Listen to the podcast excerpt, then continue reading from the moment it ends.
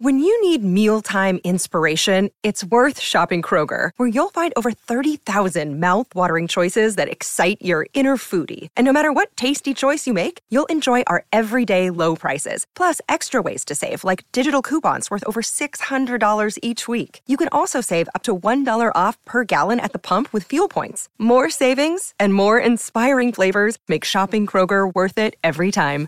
Kroger, fresh for everyone. Fuel restrictions apply. Welcome to the New Books Network. Hello and welcome to New Books in Irish Studies, the podcast channel in the New Books Network. My name is Aidan Beatty. I'm the host of this channel. Uh, today we're joined by Dr. Catherine Bateson, Associate Lecturer of American History at the University of Kent, and the author of a new book out now with Louisiana State University Press entitled Irish American Civil War Songs, Identity, Loyalty, and Nationhood. And unsurprisingly, that's the book we're going to talk about today. Dr. Bateson researches and writes about the role that song played in the American Civil War, the sentiments ballads reveal about conflict experiences, especially for Irish Americans, and the culture of transnational music in mid 19th century America. She has also written about aspects of retreat, enemy encounters, and home front identity, as articulated in American Civil War songs, and the role of music and song in military history more broadly. She has spoken about these aspects to a variety of US museums, podcasts, and institutions, alongside teaching American history from the colonial period right through to the present day, although she specializes in 18th and 19th century history, as well as in social, cultural, indigenous, racial and ethnic, gender, and environmental topics. She is also a former lecturer and tutor of American history and American studies at Edinburgh, Durham, Sussex, Gloucestershire, and Wolverhampton universities, the co founder of the wonderfully named The War Through Other Stuff Society, and former chair of the Scottish Association for the Study of America. Dr. Bateson is currently also associate editor of the Irish in American Civil War website project. Dr. Bateson, thanks so much for joining us. Thank you very much for having me on. Um, well, I wonder if I could start with um, a kind of a general question, just to kind of set the context for what we're going to talk about. I'd like to start by asking asking you to outline basically what is the Irish history of the American Civil War. What role did Irish people play in the war? What did they think of the war? How does the Irish community in the United States break along Confederacy and Union lines? Yeah, so the American Civil War, when it breaks out in 1861, comes uh, sort of 15, 20 years after the main uh, mass migration that you see through the mid 1840s uh, and into the 1850s coming from the Great Famine, coming from Ireland. That's not to say that there were not Irish migrants in, in America before, there were a considerable number, but it, it comes at this quite at the end of a quite turbulent time uh, for Ireland and for the for the movement of the diaspora across uh, to America, and they have mostly settled in the um, urban enclaves uh, on the eastern states, so New York, Boston, Philadelphia being very famous. The population in Chicago is growing at this point. There's also quite a sizable population in various southern states, but particularly uh, in places uh, in Georgia and also um, in New, Orleans, particularly in, in, kind of port cities and places like that. And um, the history of the Irish in the American Civil War for quite a long time has been, uh, as, as one historian puts it, has basically been forgotten, which is that we know that the Irish definitely in America at the time of the Civil War, but their contribution and the scale of their contribution um, has been forgotten in large parts on both sides of the Atlantic, um, and that actually we should re- kind of re- really reconsider their history. Partly, I think it's also because when you think popularly of the American Civil War and the Irish, you immediately jump to in popular culture gangs of New York and the New York draft riots in July of 1863, and that somehow those 13 days speak to the entire four year period of being very anti war, anti the Lincoln administration, uh, anti emancipation. Uh, and so on and so forth. But actually, there is a much bigger and more nuanced history as to what's going on, and it reflects as what I sort of do in the, in the book too about how uh, the diaspora is adapting and and assimilating in many circumstances, and also kind of just developing as the rest of the nation is development developing in this very turbulent time in the middle of the 19th century. And they're not all draft rioting, and they're you know they're not all the stereotypical figures that you'd imagine um, that we have have popularly thought, sorry, in popular culture thought about. Mm-hmm. So maybe if I could ask you about that thing of adapting and assimilating as you move to the United States, um, what actually is happening to Irish musical culture when Irish people arrive in these large numbers? Is it just a, a simple importation of Irish music, or does it become something new and different? Well, when they turn up in the 1840s and 50s, they'll realize that actually by that point, most of American music has already become Irish or uh, vice versa. So I, musical tunes uh, from from 1700s, 1800, early 1800s Ireland are um, throughout American musical culture by that point. They have um, been adopted through uh, the fact that lots of songbooks, particularly famously Thomas Moore's Irish Melodies, which every traditional Irish tune, almost almost everyone, uh, has a root back to, um, that had been circulating since the early 1800s.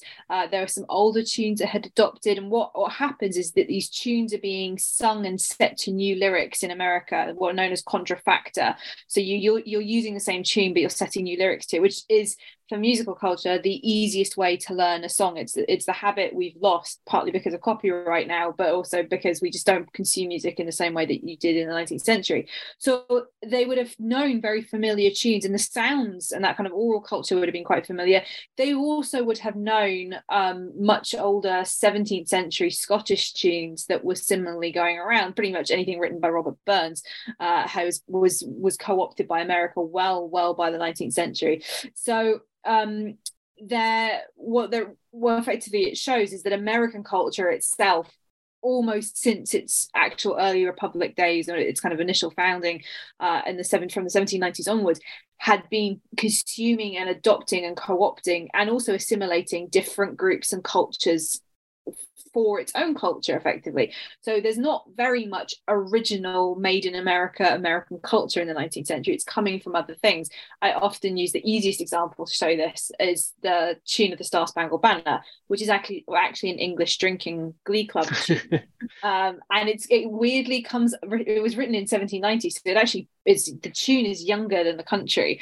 Um, but it's an english tune um, originally. So they would have been very familiar with that. And also, um, we know that in the 1840s and 1850s, they are met, particularly Irish Catholic migrants, are met with waves of anti-native or anti-Irish, very nativist uh, hostility um, along with with Catholic Germans who are getting the same thing. But by the 1860s, um, some scholars have noted that that is slightly declining as the nation turns its attention to the war. So the Irish are able to uh, kind of adapt and kind of play off the back of that um, as well, and kind of pushing nativism slightly to the side. Although they do they do definitely talk about it in the 1860s, but um, the, the the country is changing and they're they're changing with it so so as Irish will then enter the war and they start writing songs about the war, are they writing songs that are kind of uniquely Irish, or is this just part of a broader Civil War musical culture? Yeah so not to give the main uh, argument spoiler of the book away sure. too much because everyone should go buy it um, but uh, they are mostly writing about how loyal they are to america um, the vast number of irish uh, who serve in the war fight for the union um, and that's reflective of the fact that there are just more irish uh, firstborn and then second third fourth generation subsequent descended born in america to irish parents grandparents so on and so forth they're mostly living in the northern states of the union and um, there are it's estimated about 180000 uh, are firstborn Irish are fighting in in certainly uh, in the army and in, in the navy as well. Although those figures are going up higher and higher and higher, so it doesn't uh, it doesn't certainly surprise me that they're singing so massively about being um, very pro-American Union. They buy into Lincoln's message about we need to keep the country together. We cannot allow secession of the Confederacy. We've got to restore the Union. Um, and so they their songs are littered with references to yeah the Star Spangled Banner, to the flag, to you know fighting for America to go and bring back the South and return it um, under the banner uh, of the nation. There are about, by equivalent, to kind of show you the scale of this, about 20,000 Irish born who fight in the Confederacy, and then obviously subsequent descended generation ones. But the, the numbers are smaller. That's not to say not important, but um, it again reflects why so much messaging is coming out about very, very pro America uh, mm-hmm. and anti secession uh, sentiment. So I might come back to this question later of Irish people in the in the Confederate Army, but But the ones that are in the Union Army then that are writing songs, are they just sort of simply patriotic, or is there more going on? Like, are there ever like Irish abolitionist songs? Yeah there are not many of those. So so some of the some of the uh, stereotypes is too strong a word but some of the conceptions that um, you might have about uh, sentiments of the irish in the 19th century towards abolition and, and emancipation are definitely there. There are a couple of songs um, where there are lyrics that have uh, the the label criticism at the northern abolitionists is one there it, it, talks about how the northern abolitionists are, are just as to blame as the South for, for basically breaking peace uh, mm-hmm. and for turning and and but it's a very quick passing reference. It's not a we don't like them. It's more just you know get off your high horse. You're you're you're involved in this too. Um, but the they certainly keep certain sentiments out that we know they're definitely talking about and occasionally rioting about and talking and kind of alluding to in, in their newspapers uh, about their kind of concerns about emancipation in some areas.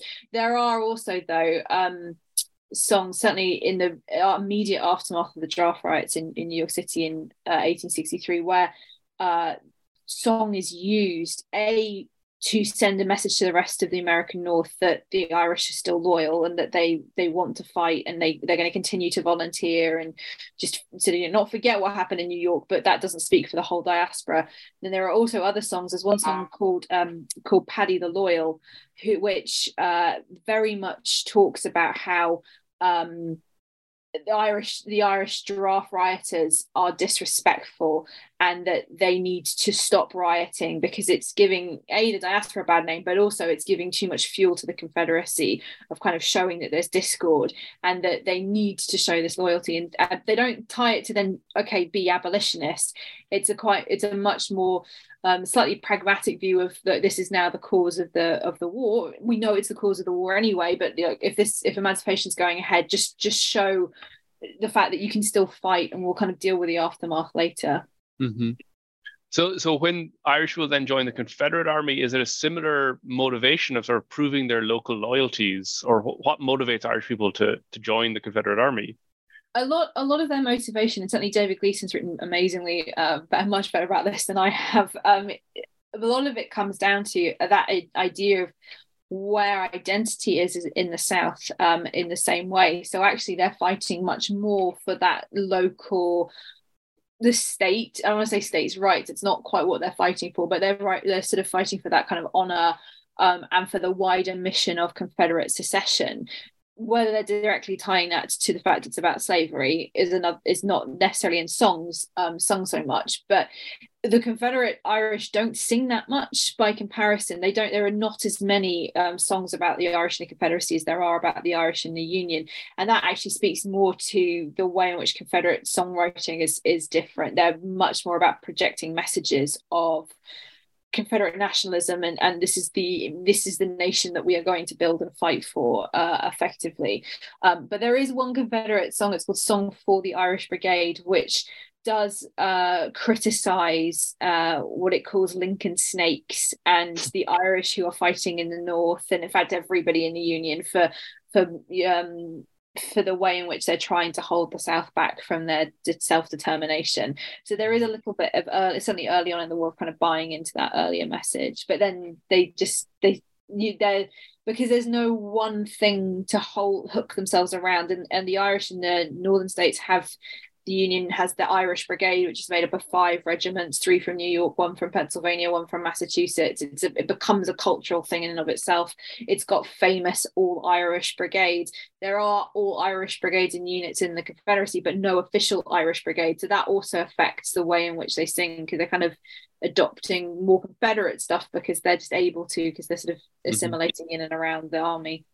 So, so both sides really are kind of doing things that kind of mirror each other. It seems of like claiming a sense of local loyalty or, or like American patriotism. So, how much does does Irish nationalist sentiment still bubble under the surface there, or how do they reconcile yeah. the two?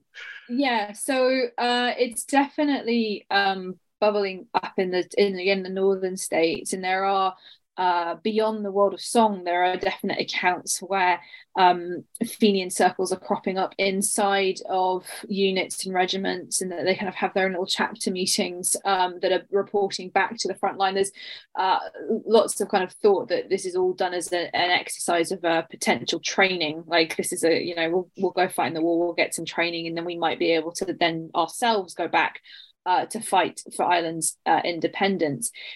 Irish nationalist. There are there's there's two, two strands of this, and one of the whole uh, chapters of the book talks about this in more detail.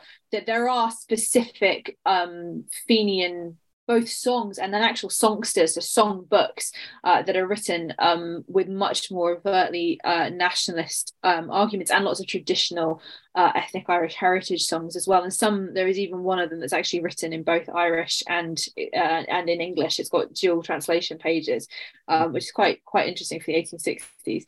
But um, other than the ones that are very much obviously dedicated and labelled to Fenian circles or written um, by by known Fenians, there are um, pockets and elements occasionally of nationalist sentiment in some of the songs, other songs that are written, but they're much more what I describe it in the book about how there's a difference between active support and sympathy, in that they're much more kind of sympathetic to the idea of nationalism and maybe one day in the future, but a future that's not very clear exactly where it is. So maybe it's this generation, maybe it's the next generation, maybe it's another generation in 50 years' time or so.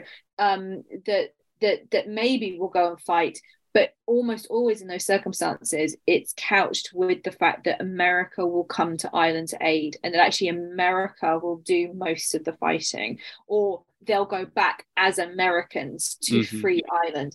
And um, again, this is another spoiler for the book, but what I, I, point out is that, that actually is again reflective of the way in which identity and assimilation is happening. That actually even the nationalism is taking on a more American identity, and that the way they're kind of you know whether they're talking about themselves as being Irish or American or Irish American effectively by this point uh, is is changing. So um, yeah, the the then it's not there in all the songs certainly and that's that's partly also because lots and lots and actually most of these songs are going to beyond just the diaspora they're written for mm-hmm. everybody mm-hmm. um, but even where they are written for everybody it's more sympathetic but a, a sort of it's a hope it's a wistful hope rather than anything concrete and sure um, sure so so is that that one song that was bilingual is that one of the few examples of that since they are effectively writing for an, an english readership? Yeah that songster that's a, it's a whole book actually. It's a whole collection of songs. Um, from what i've seen it seems to be uh, not almost unique but certainly it's it's a rare it's a rarity to see songsters like that um, that's actually translated at the time as opposed to being translated you know 20 30 years later and, and republished effectively as as bilingual but um, no, most of the time then they're not. And there are a few um, people right now who are kind of studying about the state of the Irish language in, in 1860s and 1870s America before there's kind of a revival as part of a bigger revival um, come the 1880s and 1890s. But they're what you do see though is um, odd pockets and references of the Irish language in their English written songs. So their, their anglicized phrases crop up um, that occasionally uh, filter in, which means that again about stepping off the boat and what they'd be familiar with, those phrases are circulating, and certainly those most associated with kind of military culture and, and a longer history of foreign military service that the Irish have but those those uh, um, phrases are not only circulating between generations of migrants, but also it's it's seeped into the way the Irish are written about and sung about, and certainly um, lots of the songs then end up on kind of stage performances in certainly New York and Boston. And so the fact that there's an American audience familiar with certain phrases, mm-hmm. um, it's a it's a it's a way of that culture starting to seep through into having more of a popular uh, effect.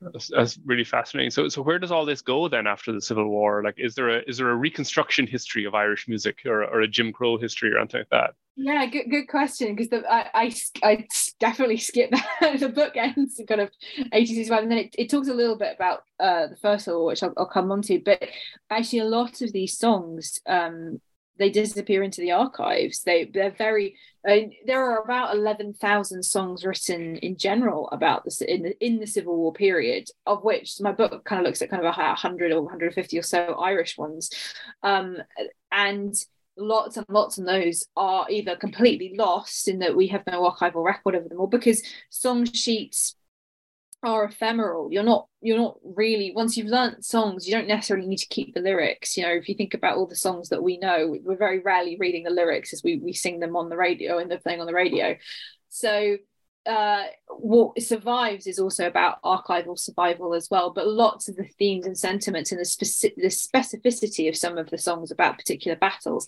they just disappear into the archive, and they might occasionally get sung about. And certainly, um, there are Irish uh, Irish soldiers who go on to stay in certainly the Union, what becomes the U.S. Army, and they, there's a whole history relating to them uh, in the 1870s and 1880s out in in the West and what they get up to in the Indian American Indian Wars and um, yeah, the less that they want to remember that one, the better. But that's a whole that's a whole complicated history uh, there. Um, and but the rest of them kind of disappear. The tunes remain. The tunes kind of carry on going, and actually some of the songs are written to American tunes, so they keep on going uh, as well.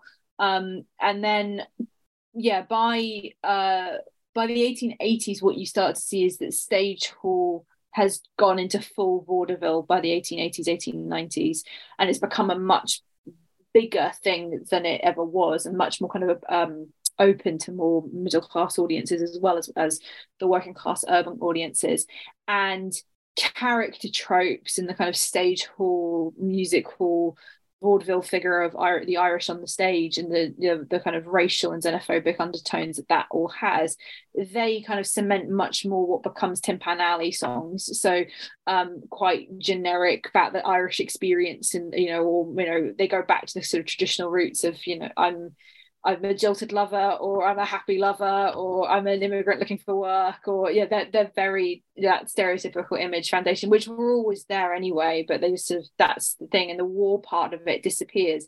It does slightly reappear though and, the conclusion of the book talks about a few examples in the first world war.